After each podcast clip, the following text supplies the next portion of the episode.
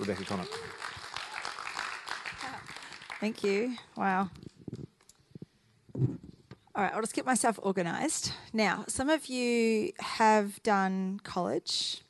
Some of you are doing college. So some of this will be a little bit of either revision or you're about to hear it twice because we're about to do it next semester. So you'll be fine. Um, for everyone else, um, hi. so um, Dave was saying about um, me being a teacher of the Word, and that is my favourite thing to do is just to open up the Bible and teach the Word of God. Having said that, I'm not really doing that tonight. I will be doing that next week and the following week. Today we're going to be talking um, just more laying the foundations of some history and stuff. So please forgive me, there won't be much scripture tonight, but I promise scripture is coming if that's very important to you, which it is important to me, so that's cool. So I want to start um, by just playing a video. If Jen, if you've got that ready back there, it's just a couple of minutes. I think you'll uh, enjoy this or not.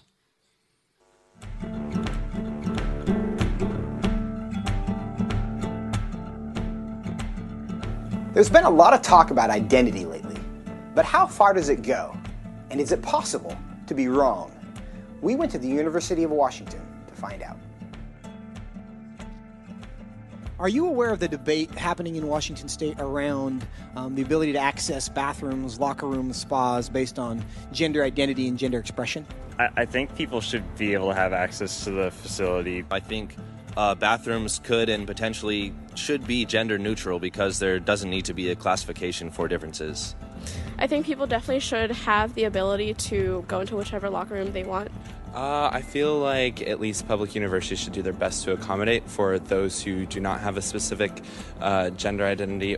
You know, whether you identify as male or female and whether your sex at birth is matching to that, you should be able to utilize the resources. So if I told you that I was a woman, what would your response be? Good for you. Okay. Like, yeah. Nice to meet you. I'd be like, what? really? I don't have a problem with it. I'd ask you how you came to that conclusion. If I told you that I was Chinese, what would your response be? I mean, I might be a little surprised, but I would say, good for you. Like, yeah, be who you are.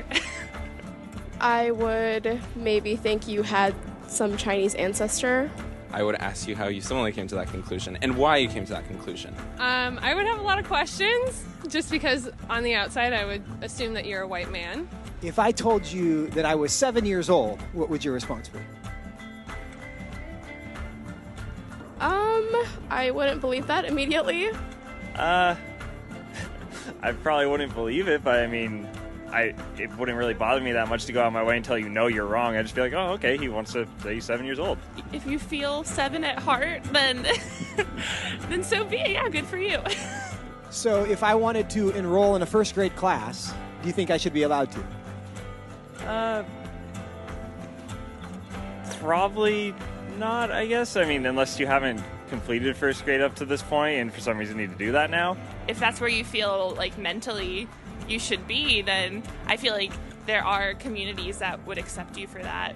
I would say, so long as you're not hindering society and you're not causing harm to other people, I feel like that sh- should be a okay thing.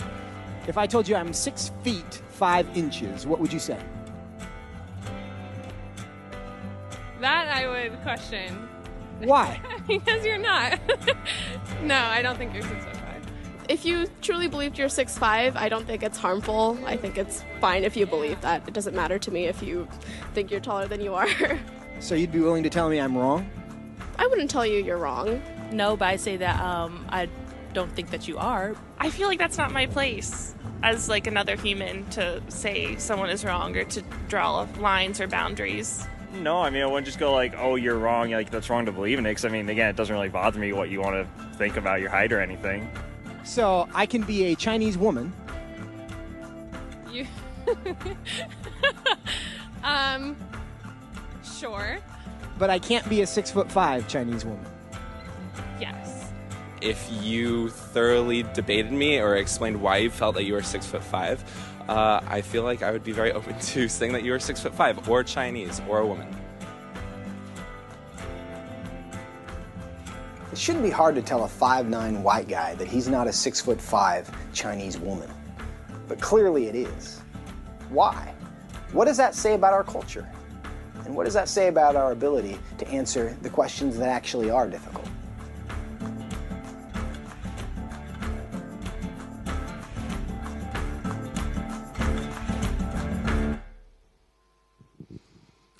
Interesting, hey? um, you know, there's a there's a line in um, the Gospels when Pilate is talking to Jesus, and he he just sort of has this moment where and Pilate goes, "What is truth?" And I think we're back at that same spot.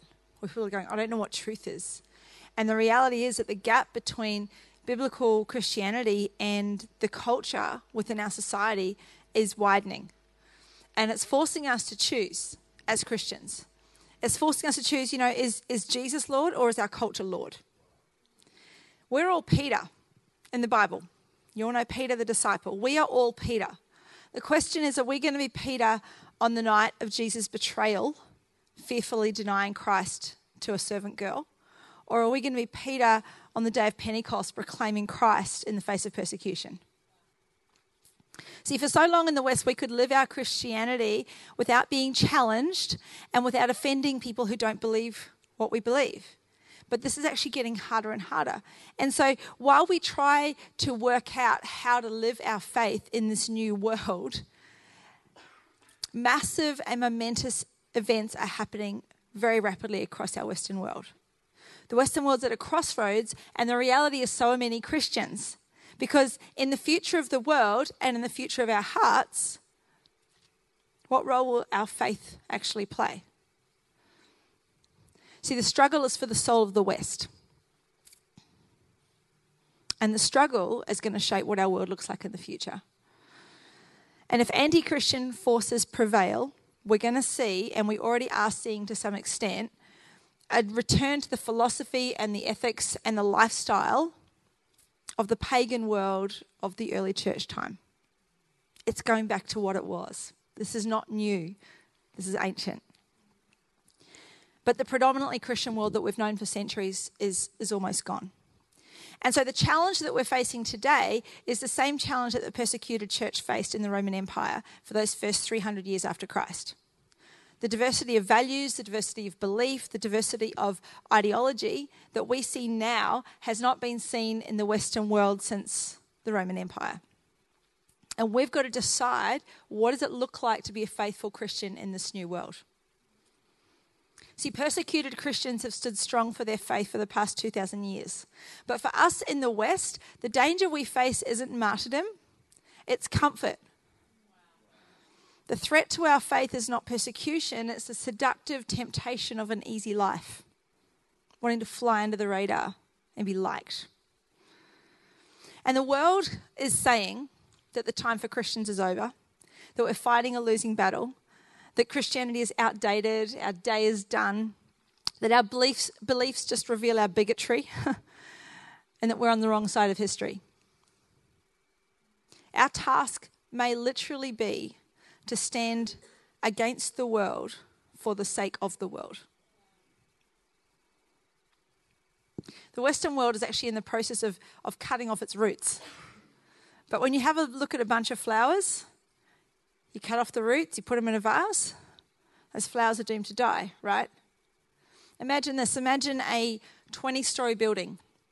Each story represents one century, 20 centuries since Christ and you've got this 20th century building, a 20 story building, built on the foundation of Judeo Christian everything, values. And then we decide to remove that foundation. What happens to the building? Right? So when the West loses its Judeo Christian foundation, it loses its soul. It no longer lives according to any values or ideals, and what it does is it creates a crisis of cultural authority. In other words, the beliefs and the ideals that once inspired and undergirded the West are now being rejected by the very people who live in the blessing of the society created by those values and ideals. I want to say that again. The beliefs and ideals that once inspired and undergirded the West are now being rejected by the people who live in the blessing of the society created by those values and ideals. One of the many consequences of these trends is that the prevailing attitude in the West among the intellectuals or the elites or the power brokers or whatever you want to call them is literally ABC, anything but Christianity. Any wild and wacky concept, yeah, bring it on, except anything Judeo Christian. And as Christians, we actually can't close our eyes to this. I'm going to go into a whole bunch of things next week, which may be a little bit shocking, actually, the stuff that is being um, proclaimed as good. we can't close our eyes to it, but at the same time, we can't use it as an excuse. We can't use it as an excuse on the one hand to be reactionary and, like Peter in the garden, go and hack off the, the guy's ear, right? But also, we don't want to use it as an excuse to play the victim and be Peter in the courtyard denying Christ. Okay. Jesus' kingdom is a different kind of kingdom. And so we've got to respond, but we've got to respond the way that God wants us to respond. And that's what I want to talk about these next three weeks. So, looking at the word, looking at the world, and looking at worldviews, we're going to ask three questions. And the first question is this How do we get here? How do we get here?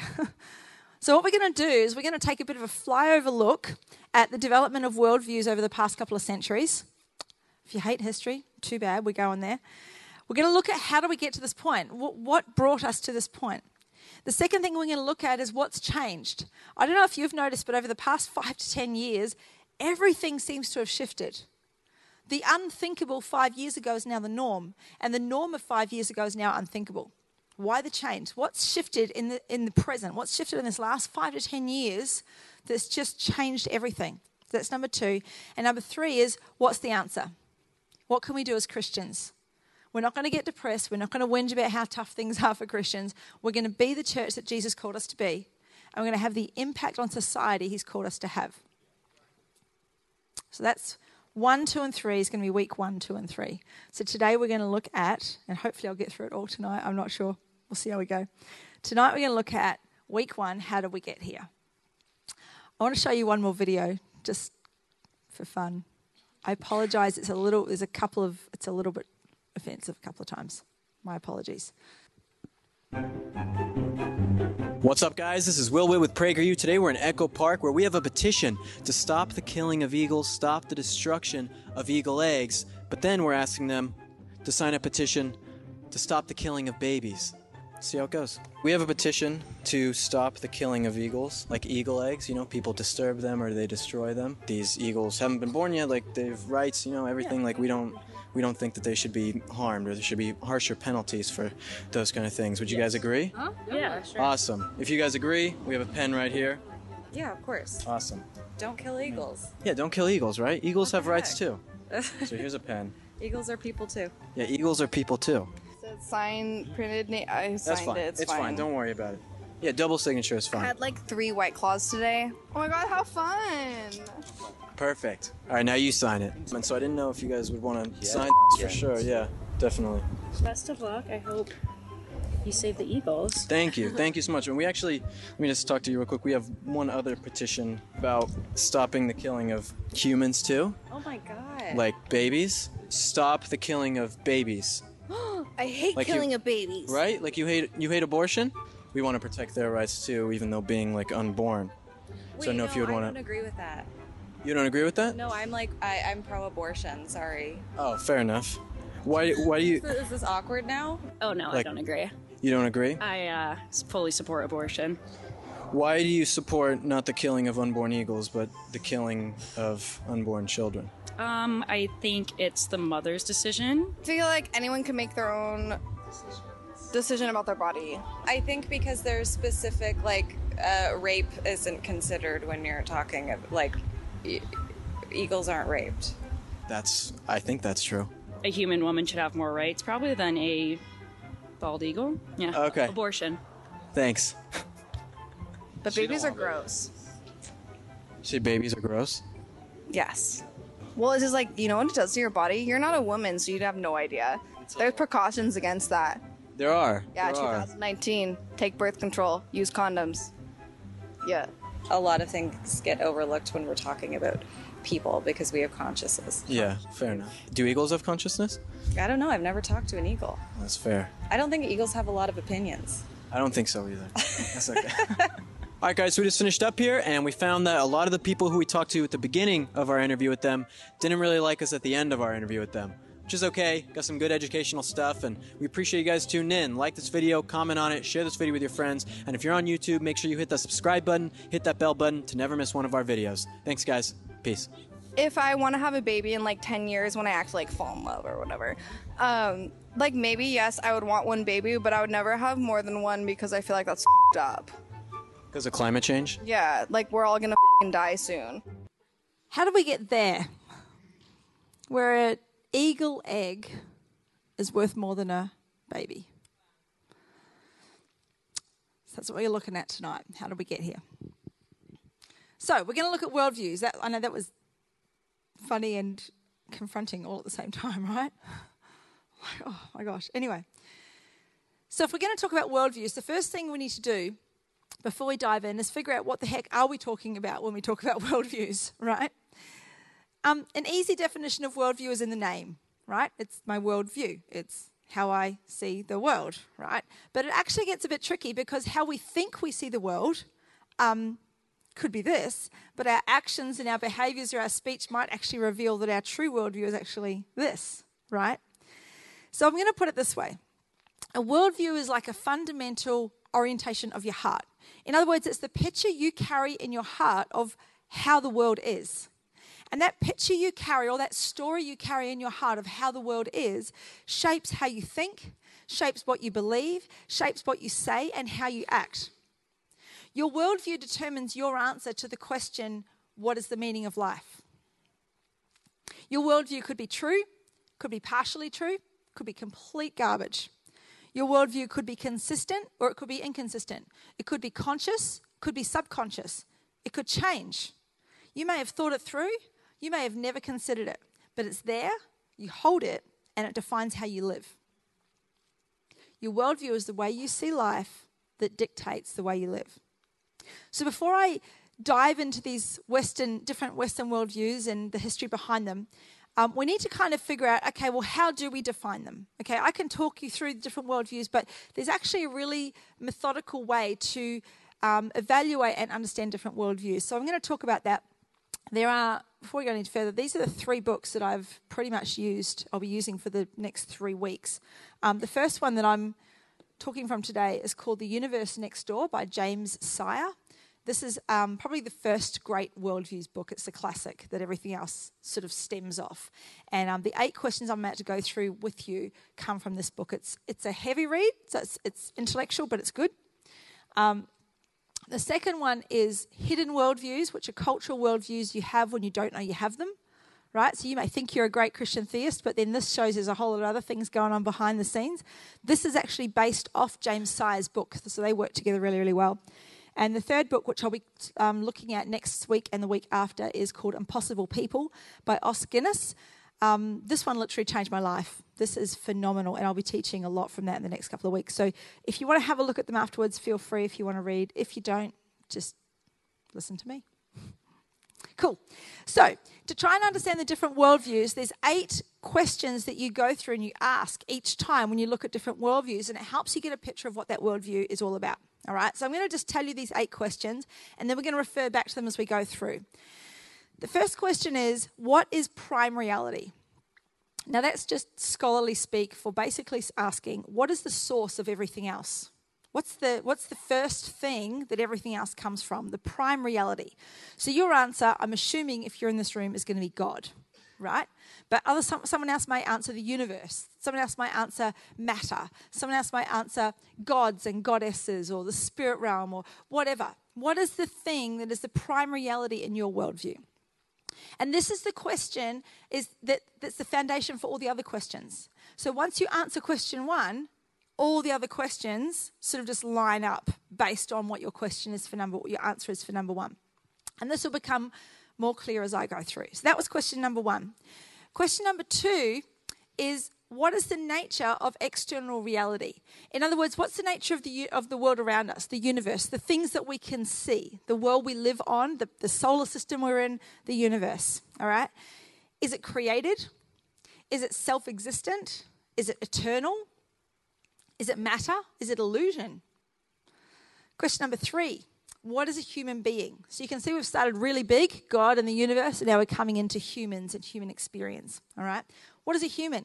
Are we just an organic machine dictated to by our biology?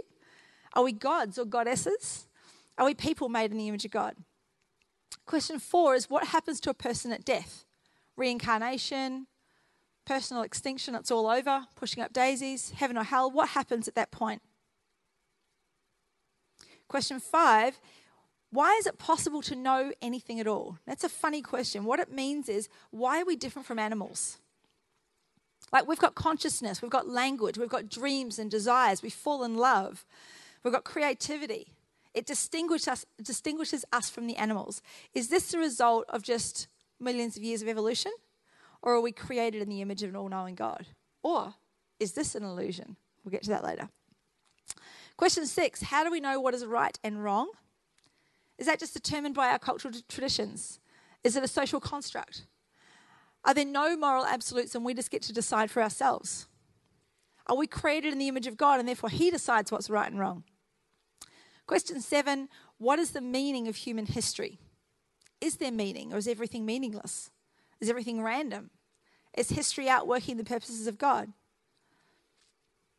So, those seven questions will help us understand the different worldviews we're going to go through. Question eight, though, is different. Question eight is about how my worldview is outworked in my life. So there can be two people that hold the same worldviews and would answer the same from questions one to seven. But when it comes to question eight, it's like, okay, well, how does it affect me? That's question eight. Question eight is what personal life orientating, sorry, life orienting commitments are consistent with this worldview? In other words, so what? How does it affect my life and how I live?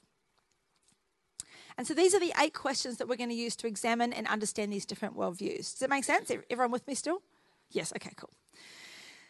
It's really important before we even start off to realize that you don't think your way into a worldview, you experience your way in.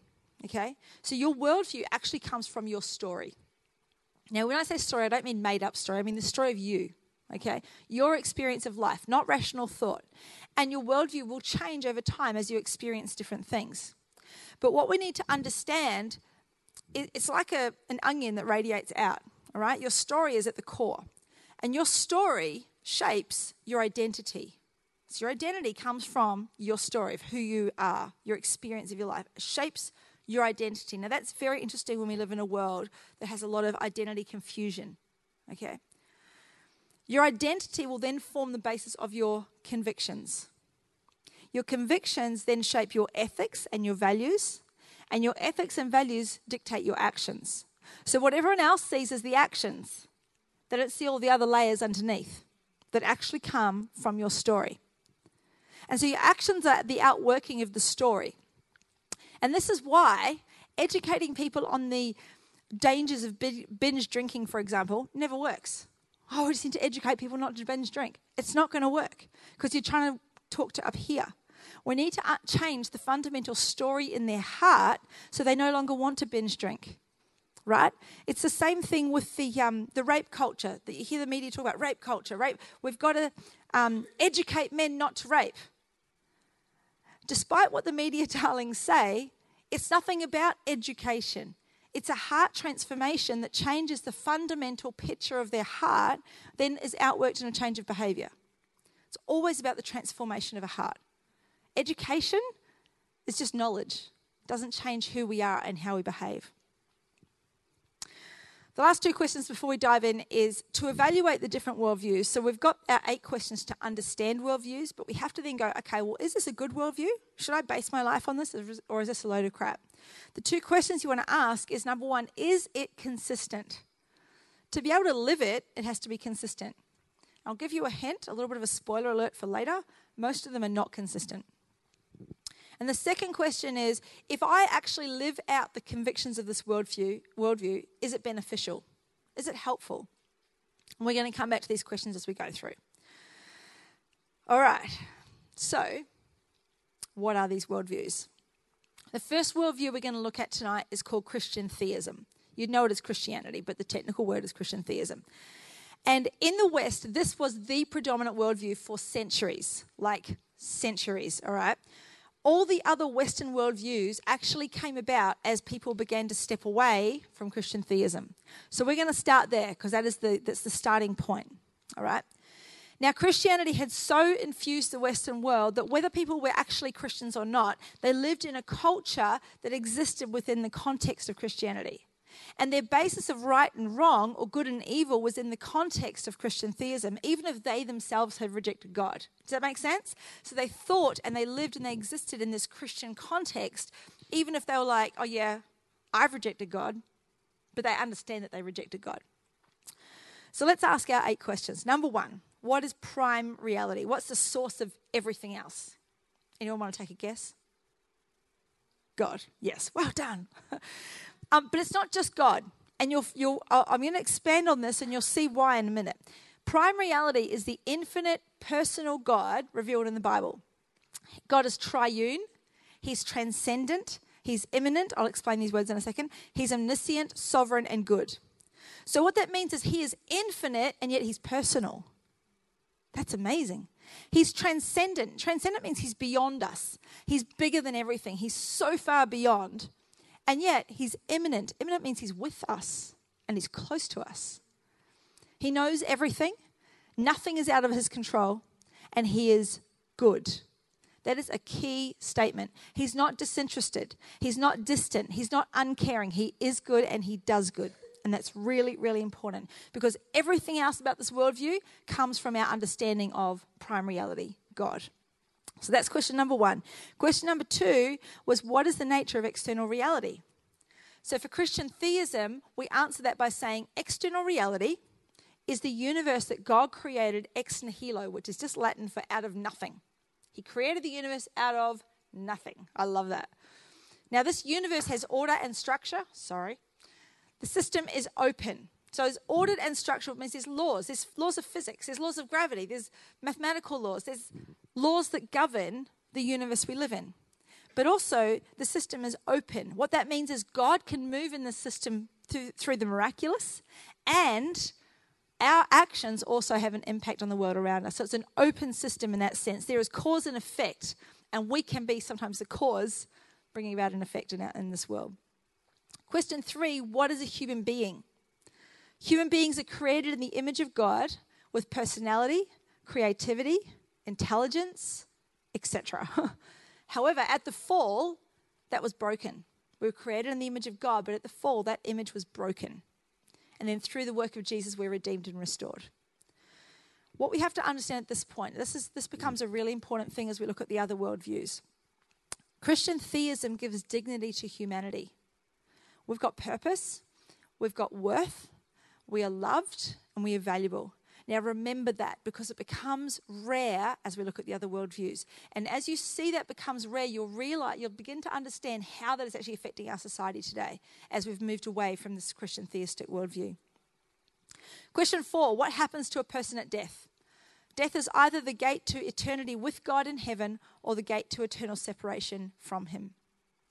Question five why is it possible to know anything at all? God has actually built into humanity the ability and the capacity to learn and to think and to create and to communicate. Human knowledge exists because we were created in the image of God. I'll put it this way because He is the all knowing knower of all things, we can be the sometimes knowing knowers of some things. Right? you know, want me to say that again? because he's the all knowing knower of all things, we can be the sometimes knowing knowers of some things. Right? We have the ability to learn because he put it in us because it's a characteristic of him. We're made in his image. All right? Question six How do we know what is right and wrong? Well, God defines right and wrong in his word, and he's placed an innate sense of morality within us. Now, this has been distorted because of the fall. So, on the one hand, you have kids that instinctively know what's right and wrong, but on the other hand, you have the same kid doing the wrong thing knowing it's wrong. Okay? So, it's in us, but it's a bit broken. There are moral absolutes. That's also a key statement to remember later on. There are moral absolutes. There is right and wrong based on standards that line up with God's character and are revealed in His Word. Question seven What is the meaning of human history? Really simple. History is a meaningful series of events that lead to the fulfillment of God's purposes. His way will prevail in the end. And question eight what personal, life orienting commitments are consistent with this worldview? In other words, so what? What does it mean for me? The answer is literally that we live to seek first the kingdom of God and his righteousness. Um, anyone who is raised in more traditional churches, the Westminster Catechism, the chief end of man is to glorify God and enjoy him forever. I love that. Glorify him and enjoy him. That's a great combo. So, this was the dominant Western worldview for literally centuries. And then things started to shift. In the 17th century came the age of reason or the age of enlightenment. And what happened is the superstition of the past was, abandoned because science began to flourish. People were encouraged to learn. They were encouraged to think for themselves. They were encouraged to read. They were encouraged to use reason and intellect to observe the world around them. The laws of physics and chemistry and biology and maths began to make sense of the world. And this was a good thing, right? I'm not saying this is bad. This is a good thing.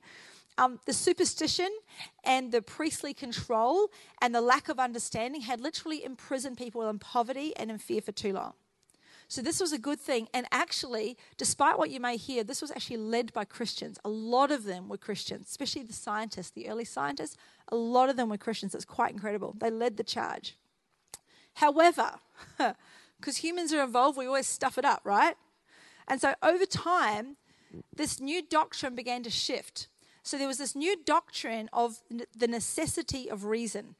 Okay, I need to use reason and logic. It began to, to morph into a belief of the sufficiency of reason. I'll put it this way people's minds, mindsets went from, I need to use my brain, to my brain is all I need to use. If I can think it, I can work it out. At this point, they stopped believing in miracles. They stopped believing in God who is involved in our lives. Because if they couldn't see it and observe it and measure it and understand it, they rejected it. And so, even though it was a good thing that began to happen where people's intellect came alive and they learned, they started to learn and science and all that stuff started to flourish, it was a great thing. But we took it too far and we decided that we knew everything. And this was the first step away from God. Remember, I said every worldview takes a step from God. So if we have Christian theism here, and this is focused on God, deism, which is our second worldview, was just one step across. And in deism, no, we'll go to the questions. So, question one to understand deism what is prime reality? What's the source of everything? The answer for deists is that God is the first cause. That's the phrase I'd use, the first cause. What that means is he created the universe and then left it to run on its own, hands off. He's not personal, he's not close, he's not triune. God is distant. He's not involved in our world. He is simply the creator. And we should worship him as God, as the creator, but nothing more. He's not interested in relationship at this point. So you see how when we were doing Christian theism, the, question, the answer to question one, you couldn't just say God, because we still have God here, but something has shifted. See that? So, question number two what is the nature of external reality? Well, external reality is the universe that God created ex nihilo in a closed system. So now the universe has order and structure, but it's closed. God doesn't do miracles in this universe. It's the concept of the clockwork universe. So if you imagine the universe like a clock, an old fashioned alarm clock, not like a digital one, it doesn't work. Where God's created this clock, wound it up, step back, and it's just going to run its course. It's just going to do its thing. It's the clockwork universe. Question three What is a human being? Well, human beings are created by God, but they're part of the clockwork. We have value because we have the ability to reason and think. Remember, the deists were all about logic and reasoning and intellect. So our value comes because we're the only animals able to reason and to think and to use logic. You may have heard of Descartes. He said, I think, therefore I am. It's that, it's the, it's the almost idolization of our thought process and our intellect. Now, here's where we come to our first contradiction. Remember, I said when we are evaluating worldviews, question number one is is it consistent? Here we have our first inconsistency. Deists believe that we're personal and we think and we reason and we have dreams and desires and intellect and logic and communication and language. And yet they want us to believe that all of these aspects of who we are were created by a God who has none of those. So, God without personality, a God who doesn't reason or communicate or have dreams or desires, created us with all of those things. That's inconsistent, it's illogical. Okay, question number four What happens to a person at death? Well, some deists believe in an afterlife where good people go to heaven. Some deists believe there's no afterlife, that we just have this life and that's it. And so there's a bit of variety there.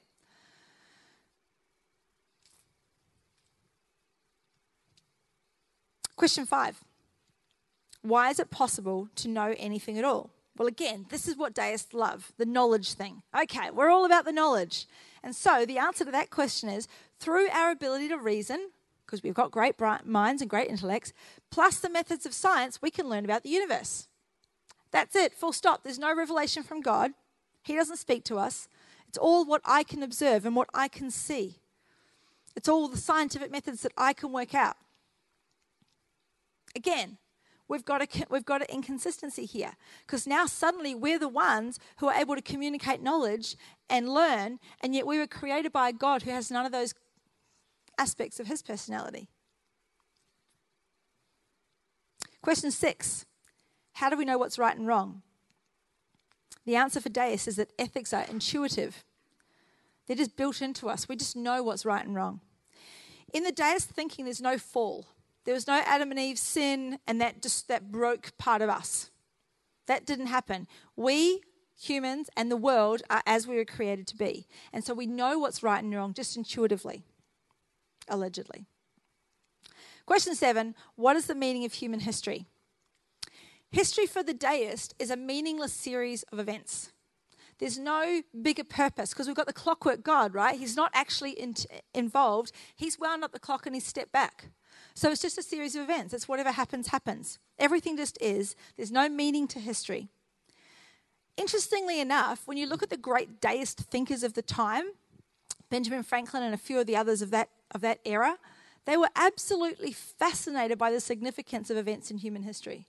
And yet their worldview says that there shouldn't be any significance in the events of human history. So again, there's a little bit of a contradiction there where it's just not quite fitting right. Number eight, and this is the one that always reveals the heart of it. What personal life orienting commitments are consistent with this worldview? The answer for the deist is you get to decide. We love that. In modern deism, there's actually a spectrum from cold to warm. Now, if you've got a warm, a cold, we'll do, do cold deists first, and this will help me explain the you get to decide bit. Cold deists see God as like a force out there. Okay, he's like an abstract force, and he kicked off the creation process, maybe by the Big Bang or whatever, and then it evolved from there, right? Just left it to do its thing. There's not likely to be an afterlife, but if it does exist, you'll get in if you're good. It's kind of that. It's, very, it's very cold and impersonal. Then you've got warm deists on this side, and they are a bit closer to God. They see God as personal and friendly, kind of like your benevolent Santa Claus. Okay, you don't have to get to know him, but he loves everyone.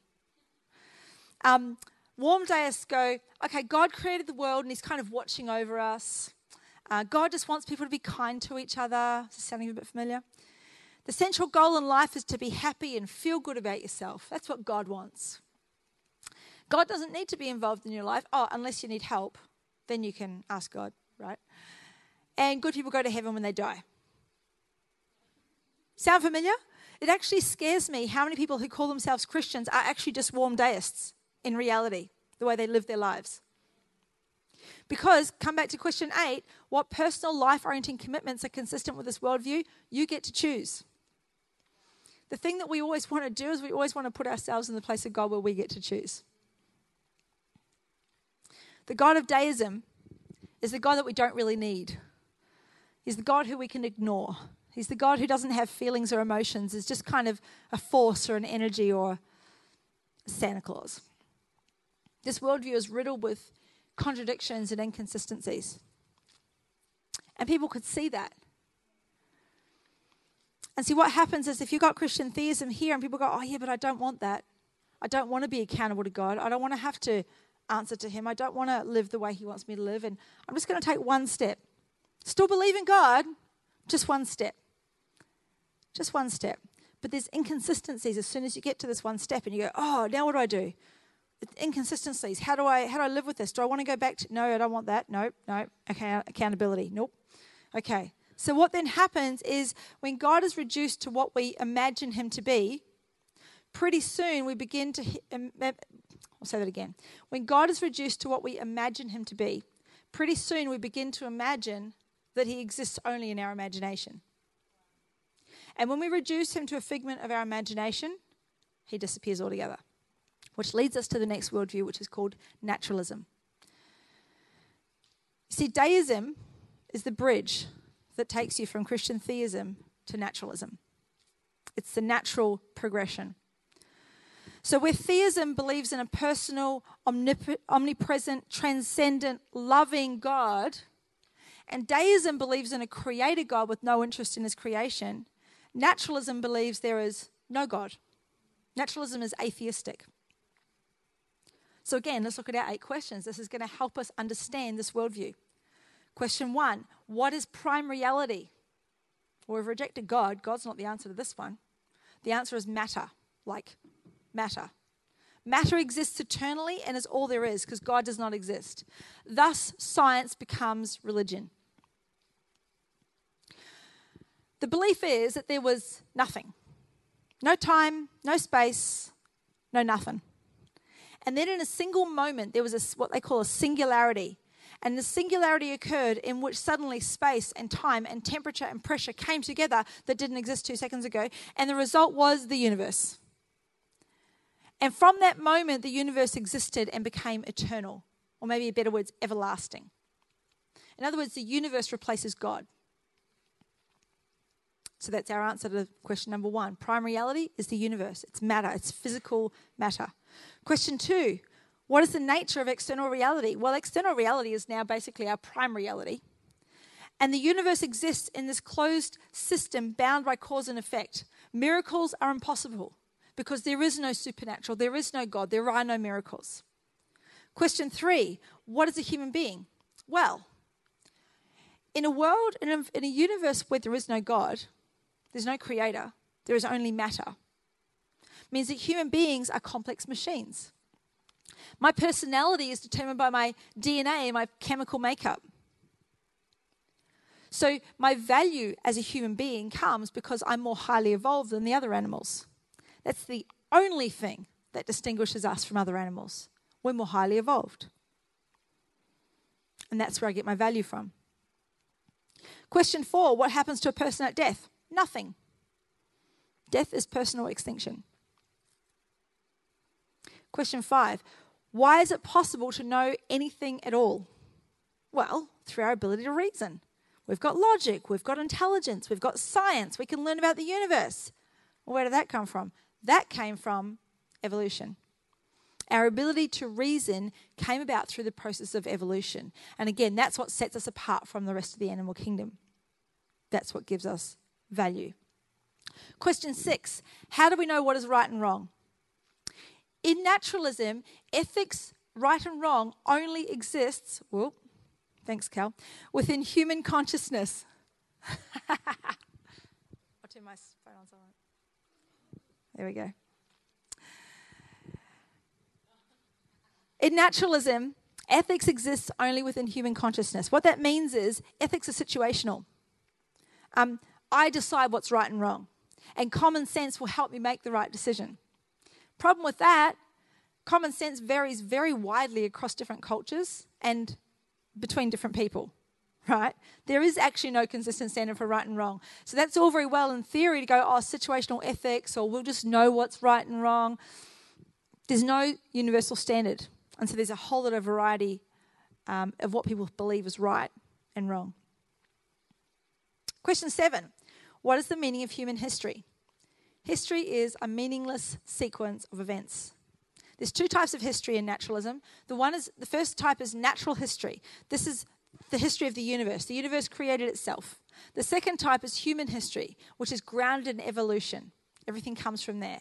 But it's important to understand there is no higher purpose or meaning to history, it's just random events. So, question eight What personal life orienting commitments are consistent with this worldview? Once again, you get to choose. So, com- so convenient, isn't it? We get to choose. What does it mean to me? Whatever. What does it mean to you? Whatever you want. So, here's the big contradiction of naturalism. And this big con- contradiction, there's two of them that I'm going to tell you about, which are the ones that actually make people reject naturalism and take their next step. The big contradiction, first, of naturalism is that naturalism believes that humans have value, but on what grounds? When you think about it logically, what is there in naturalism that gives humans intrinsic value?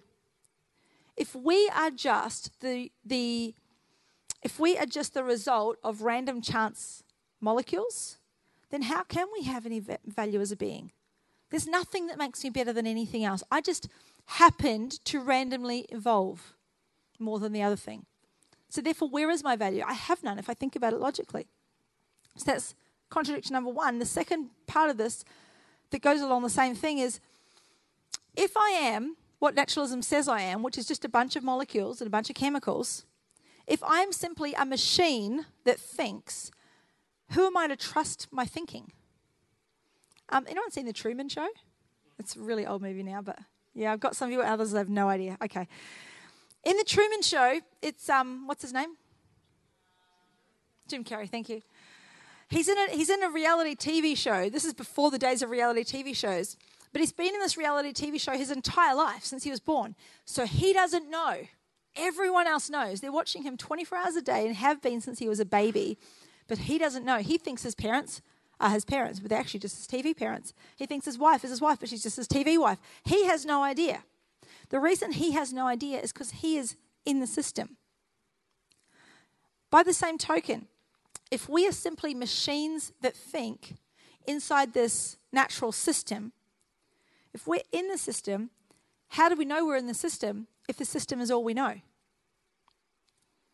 We could think something that makes complete sense to our rational mind, but if we're just a molecular machine, how do we even know that what we think is correct? If we're going to lean on science, because science is our religion with this worldview, but science is dependent on my brain working it out, but my brain is just some molecules how do I trust my brain is getting it right? And these two big contradictions start this spiral. If I'm a molecular machine, how can I have value? If I'm a molecular machine, how can I trust my thinking? And this begins to spiral. And what happens, naturalism, if we attempt to live it consistently, will actually lead to a crisis of self worth and a crisis of identity. In other words, naturalism leads to our next worldview, which is nihilism. So we started off, remember, with Christian theism. People didn't like Christian theism because it was too accountable. That's probably the best word I can find. We don't like answering to God, we like to be our own gods. And so we just took one little step over here, going, okay, we'll still have all the advantages of God, but without any responsibility back to God. We had deism. But then after a while, we're like, well, deism doesn't really do it for me anymore. And who is this God? And I kind of feel lonely. I'm not really up for this. So I don't want to go back there. We'll go one more step. There is no God. I don't want God. There is no God, He doesn't exist. And then you start to have this thing going, okay, well, all that exists is just random chance. It's just matter. It's just molecules. But me, I have value. Well, how do I know I have value? I don't know. How do I know I have value? And that leads us to nihilism. So, nihilism is the denial of any worldview. Nihilism is, de- is the denial that any knowledge is even possible. Nihilism is a denial that anything has value. In nihilism, now if you want to know how to spell it, it's N I H I L I S M. In nihilism, nothing has meaning. No statement is valid, including the statement that no statement is valid, by the way. Nothing is true. Nothing has value. Um, people who are suffering from extreme levels of despair or um, ex- deep, deep depression tend towards a very nihilistic perspective because life has no value, life has no purpose, no meaning. It is completely empty. And nihilism is the natural child, natural child of naturalism. It's actually the logical outcome of attempting to live naturalism consistently. You see, naturalism says humanity is part of a meaningless system, but humanity has worth. Nihilism goes, well, how can humanity have worth when it's part of a meaningless system? Therefore, life has no value. Therefore, I have no value. I believe in nothing. There is nothing. So I'm going to get my little um, volunteer if he can come across here. Usually I use Tori for this because she's about the same size as Joel. Joel is going to get into the barrel. All the way down. That's right. Don't breathe too much. There we go. I'll leave him a little bit of air. Let me explain. Naturalism places us in a barrel. Our barrel is the closed system, the universe that we live in, the molecules, right? You can't transcend it because you're in it. You're in the system. But if you're in the system, if you're in the barrel, how do you know you're in a barrel? How do you know what's on the outside of the barrel? If all you ever have been is inside the barrel, inside the system, inside the universe. You got two options. Either you got to get out of the barrel and have a look at the barrel, which we can't do. We can't transcend the system we're in and look at it from outside. Or you need someone who's outside the barrel and tell you what you're in. Christian theists would call that revelation because God is. you good? Christian theists would call this revelation because we have a God who is outside the system. He's transcendent. We are not. But Christian uh, naturalists don't believe in a God outside the system. Everything is inside the system. There is nothing outside the barrel. So if I was to write something on this piece of paper, such as that, and this that I've just written on the page was outside the barrel, outside the system. Joel, I've just put something on a piece of paper in the bar- outside the barrel. Can you tell me what's on that piece of paper, please? A donkey. It is not a donkey. I'll let you get out.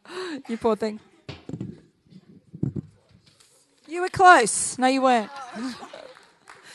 you see my point. If you're in the system, you don't know what's outside the system. And so, nat- people who are trying to live naturalism consistency, consistently, when, when I'm in the system, the system is all I know, I'm in this barrel. And my brain, which is made up of things within the system, thinks that there is nothing else but apart, apart from this barrel. But what if I'm wrong? I have no idea because I'm in a barrel. I can't get outside the barrel and go, oh, yes, it is a barrel. It might not be a barrel, it might be a computer. This could be Hitchhiker's Guide to the Galaxy if anyone's read that. Everyone who hasn't is like, what? so, people who actually were logic thinkers and looked at this and went, this doesn't work. If we have no way of knowing if we're in a barrel, we have no way of even trusting our own thoughts. It's a sad place when you can't trust your own thinking. I'll put it this way. Some of you will get this, some of you don't worry if you don't. If my mental processes are determined wholly by the movement of atoms in my brain, and therefore have no greater meaning beyond the fact that they originate from the movement of atoms in my brain, I have no reason to believe that my I have no reason to suppose that my beliefs are true. And therefore I have no reason for supposing that my brain is composed of atoms. See, this argument chases its tail. Right? I think this, but I can't trust my thinking. I don't think I can trust my thinking, but hang on, I can't trust the thought that I can't think my th- trust my thinking. Down you go in the spiral. So, all of that to say, nihilists believe in nothing. They take naturalism to the next logical step where nothing exists, nothing has meaning, there is no validity to any thought or any statement or any truth. The reality is, it's impossible to live nihilistic, nihilistically consistently. Those who attempt to live it end up losing their minds and are usually institutionalized. And so, one of the great problems is that nihilistic thought consistently hits up against our inbuilt sense of right and wrong. See, nihilistic thought says that no action is of any value. There is no right or wrong. There is no thought that even can be trusted. Nihilism says that we have no value and therefore there is no good and evil. Now, if that's correct, then murder is no different than watching the Wiggles because there is no good and evil. But of course, we know that's not the case because we have this innate sense of right and wrong, which is why people, it's very, very rare for someone to be a consistent nihilist. However, the shades of nihilism, the lack of meaning, the lack of purpose have infused our culture. And our children are told every single day that they come from nothing, they live for no purpose, and they're going nowhere. It's nihilistic thinking. And then we wonder why they live like that. We wonder why they live like they have no purpose because they've been told it since day dot.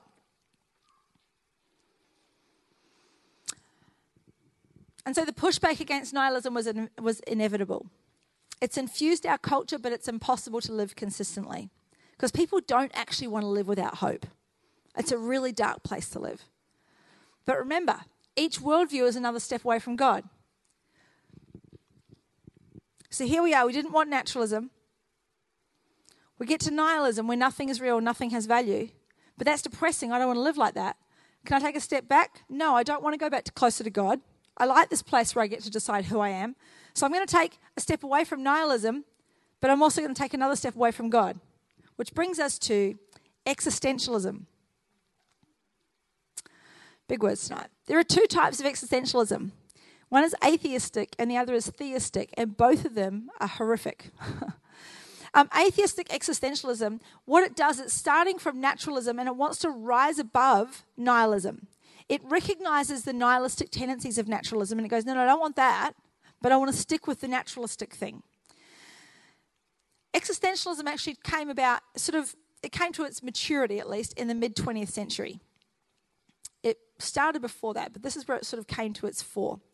After World War I, 1914 to 1918, people were very, very disillusioned and felt very unsafe. There had never been a war like the First World War. They called it the Great War.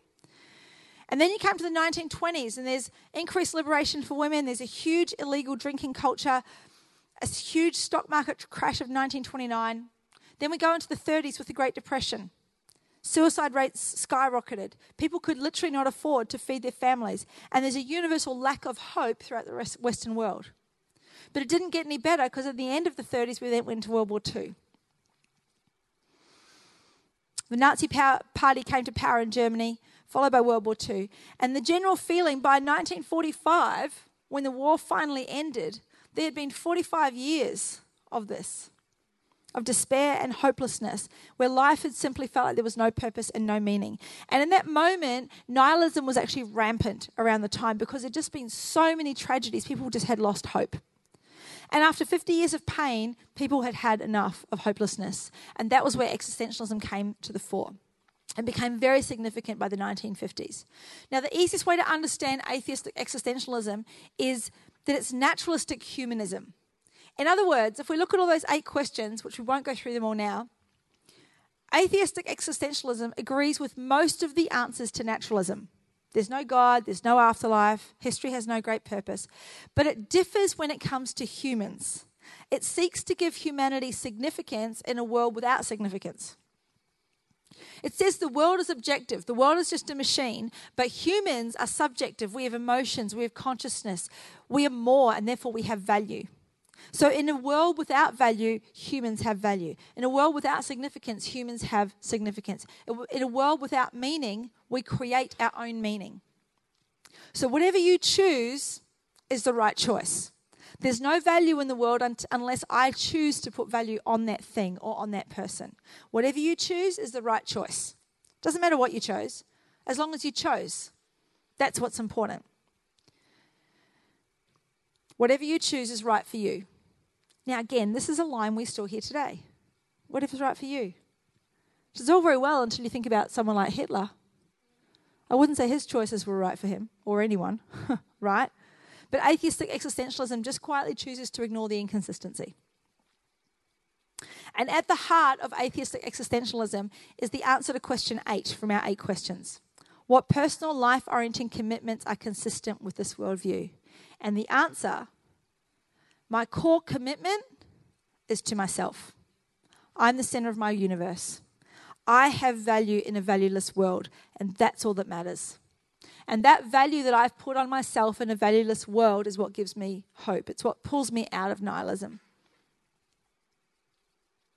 The other type of existentialism is called theistic existentialism, which sounds great. Theistic, that's God. That, that should be good, right? No, no, no, no. So, theistic existentialism was, was actually birthed in the 18th century in response to what was a pretty dead church at the time.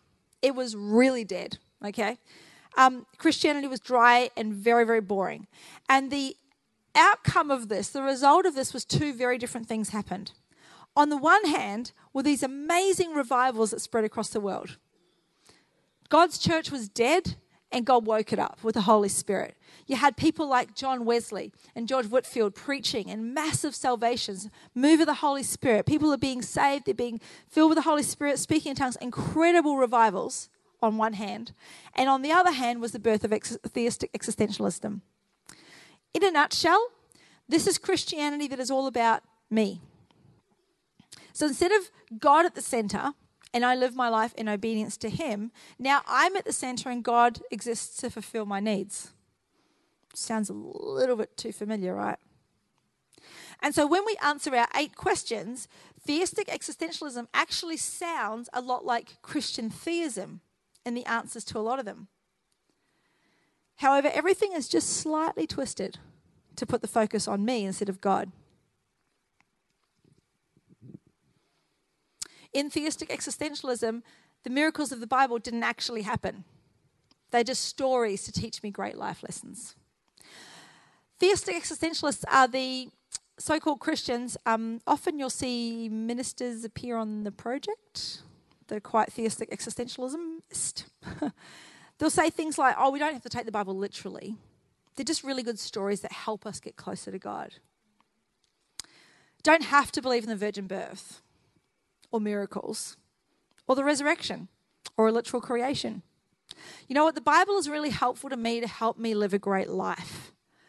But the power and the authority and the sovereignty of God is missing. And we've got to be very, very careful of this because it looks good. It sounds good. Even, even when it comes to something like sin, sin is twisted just a little bit. So instead of me sinning and I fall short of what God has for me, when I sin, it's like, oh, I let myself down, I let others down. See, I'm always at the center of theistic existentialism. God is there to fulfill my needs instead of me there to glorify Him. So we have to be very, very careful because a small lie mixed into truth can be more dangerous than an outright lie because it's harder to recognize. That brings us to our next worldview. Eastern pantheistic monism. Now, I am flying through tonight. I usually take about three weeks to do these, these eight worldviews. So we are flying through. I'm happy to give everyone more information later, or you can read the books. Um, Eastern pantheistic monism. Big words. I can explain them later. Basically, in the Western world, there's been a, um, a dissatisfaction with all the worldviews I've given you so far, right? They didn't like Christian theism because of the whole God thing, but all the others actually got inconsistencies that actually make it hard to live consistently. There's contradictions inside them, and people are like, ah, and they raise more questions than they answer. Add to this a little bit more history. So now, remember, existentialism rose in the 50s. Then we come to the 60s. And in the 1960s, a whole bunch of things happened that actually made the young people in the West of that generation reject a whole lot of values of Western culture. The first thing they looked at was Western technology. Now, we think Western technology, we all think of our phones, but in the 60s, Western technology was modern warfare, mass murder on a huge scale. Prior to this, when you went to war, you went with a gun, or there might have been a plane dropping a bomb in a section, but now we have incredibly huge levels of warfare on a mass scale. And you had the Vietnam War, which was the catalyst to this. The older, older generation remembered the last war and went, you know what, sometimes there is a reason to go to war. Whereas the younger generation went, no, this is the first time we've actually faced war, and there's never a good reason for war. And so the young people were like, we can't trust your reason and your logic and your, your intellectual reasons for going to war. We don't like it. We don't trust it. You've taken us to war. We're the ones dying. We don't like your decisions. And so, in the process, they began to reject reason. The second thing was Western economics. They looked at Western economics and they went, you know what, there's a discrepancy between the rich and the poor. They saw rich and powerful people oppressing the poor on a huge scale, and they went, we don't like this. And so they began to reject the Western system. And the third thing was Western religion. They looked at Western religion and went, Well, we think that you're just supporting the system. We think there's corrupt corruption. We think there's hypocrisy. We think there's judgmental churches. And so they began to reject Western religion. So rejecting reason, rejecting the Western system, and rejecting Western religion actually led to a tendency to reject Western thought altogether. And they began to look east they began to get interested in Eastern philosophies and Eastern religion. Because Eastern thought doesn't actually idolize logic like Western thought does. It's quiet, it's non threatening. It's the Dalai Lama.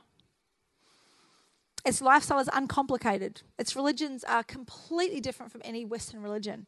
And it began to get very, very attractive to the young people in the 60s. With its thousands of years of history, Eastern tradition, with its meditating gurus and its simple life, seemed to have the answer for our longing for significance.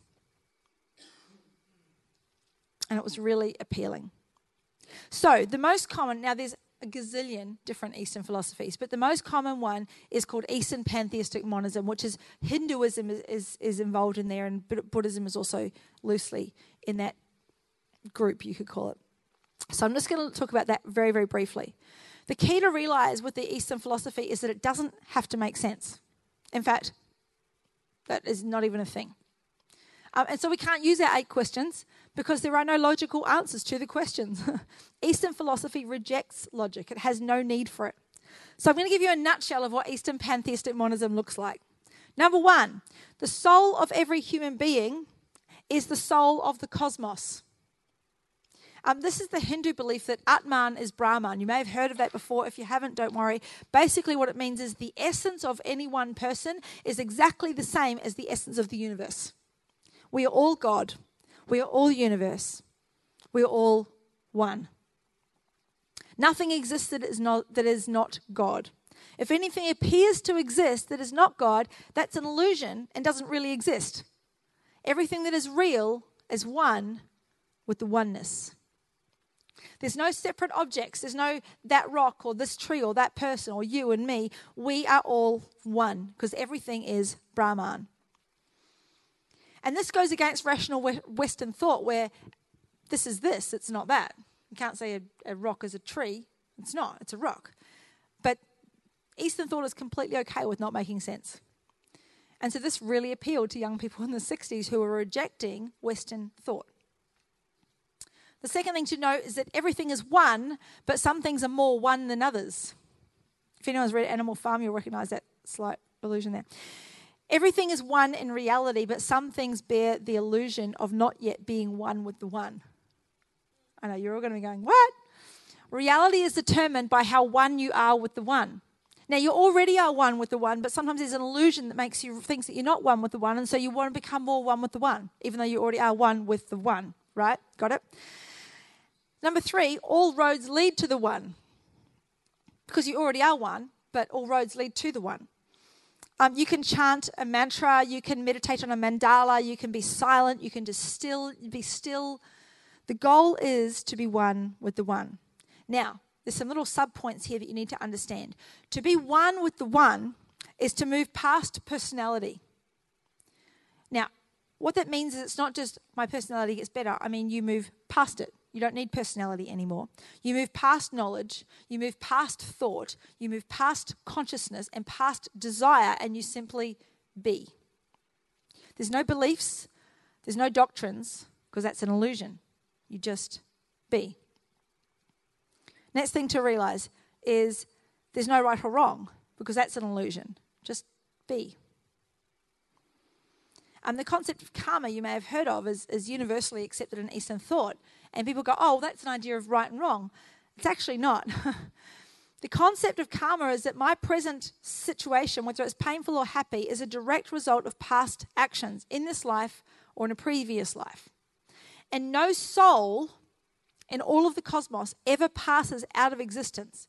It may take centuries upon centuries upon centuries for this soul or this essence, this Atman, to find its way back to Brahman, the one, but no soul will ever not be or not exist because everything is one with the one.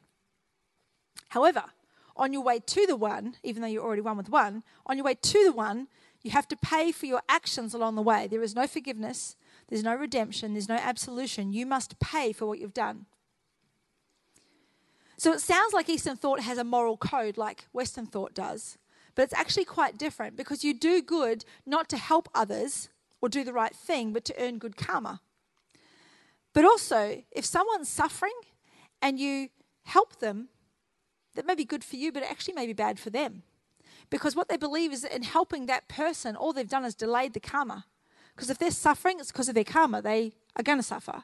If I relieve their suffering, well, they're just going to have to suffer later because they've not suffered now.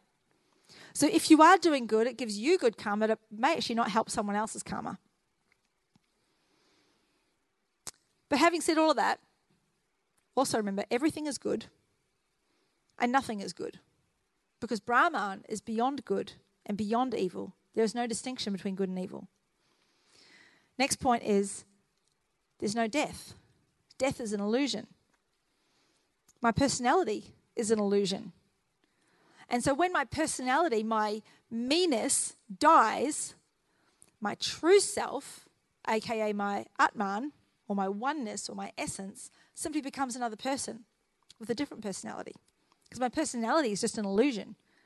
So when it dies, well, that's just an illusion. My true self, my oneness, just continues because it's eternal and it's one with the one. Last bit with that is time is also not real. Time is also an illusion. Because to be one with the one is to pass beyond time.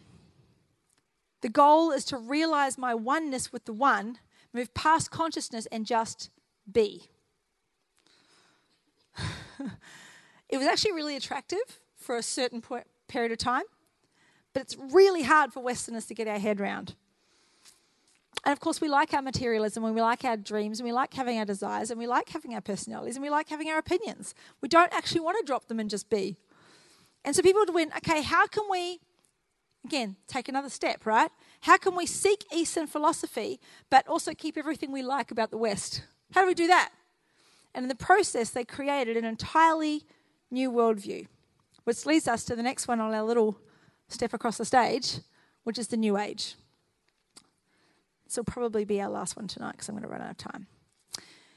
New Age. So, the New Age is basically the search for Eastern meaning without leaving the comforts of the West and with a fair bit of paganism thrown in just for fun.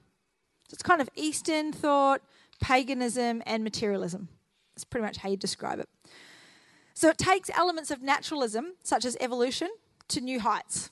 Because New Age doesn't just believe that we evolve physically, also believes that we evolve in our consciousness. We evolve to a higher consciousness. Now, I'm not going to go too deep into this, but the key things to remember is this the answer to question number one what is prime reality? The answer is the self. Prime reality is the self. The soul or the essence of every person is the center of the universe. The self is king. At last, we're being honest about it. We are our own God. We've been our own God ever since we moved away from Christian theism, but now we're at least saying it. And our job in New Age is to discover our God likeness, to reach our higher consciousness. And there's a whole lot of different ways you can do this, and there's a million, you know, I read somewhere that trying to pin down the New Age is like trying to pin jelly, jelly to a wall. It's, you can't do it. So there's a multiple different ways people do this within the New Age, which I won't go into tonight. But often spiritual beings are very important in this journey. So they might be called spirit guides or angels or helpers, but they help us discover our true selves, our God consciousness. Because we are all gods, we just haven't realized it yet. And if we can just realize it, then we can attain that, we can live that. Now, New Age doesn't actually try to answer its inconsistencies, it just completely ignores them. Doesn't, doesn't matter. Um, ethics are also not an issue because everything is centered around me, and so therefore, whatever I want is fine. If self is satisfied, that's enough. And so, as we've taken step after step from God, from Christian theism to deism to naturalism to nihilism, existentialism, and so on, finally in the New Age we've done it.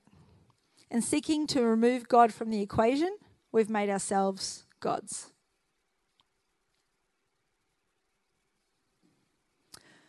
There's one final worldview I want to talk about, but I'm going to actually leave it for next week. I don't want to go over time, but it's probably the one that's the most pervasive. And every single one of us in this room are affected by this particular worldview because this is the worldview of the culture that we've grown up in. And it's called postmodernism. And I will leave that for next week. So let me just say this Romans 12, verse 2. We need to make sure that our worldview is based on the Word of God.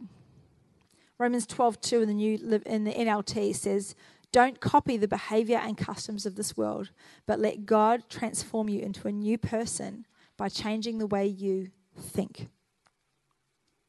We've got to be Christians with hearts that melt with compassion, but with backbones of steel.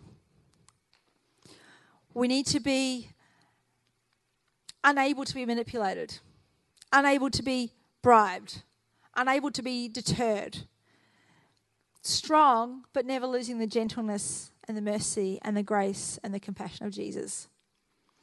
We've got to have a rock solid allegiance to Jesus above all. The statement, Jesus is Lord, is our allegiance, it's our confession, it's our authority, it's our standard, it's the rule that we live by, regardless of the society that we live in, regardless of what the culture's doing. Jesus is Lord is what we bow to. And so next week, I'll talk about postmodernism, and then we're going to talk about what's changed in the last couple of years. What has shifted in the last few years to get us to where we're at today? But for now, just let me pray for you. Jesus, I thank you, you are Lord. I thank you that you've said, God, that you will build your church, and the gates of hell will not prevail. And we thank you for that, Lord God. And we want to be those who stand strong for you and for your kingdom in these times. And God, I pray you'd give us wisdom.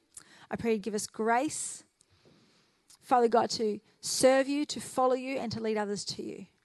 In Jesus' name, amen.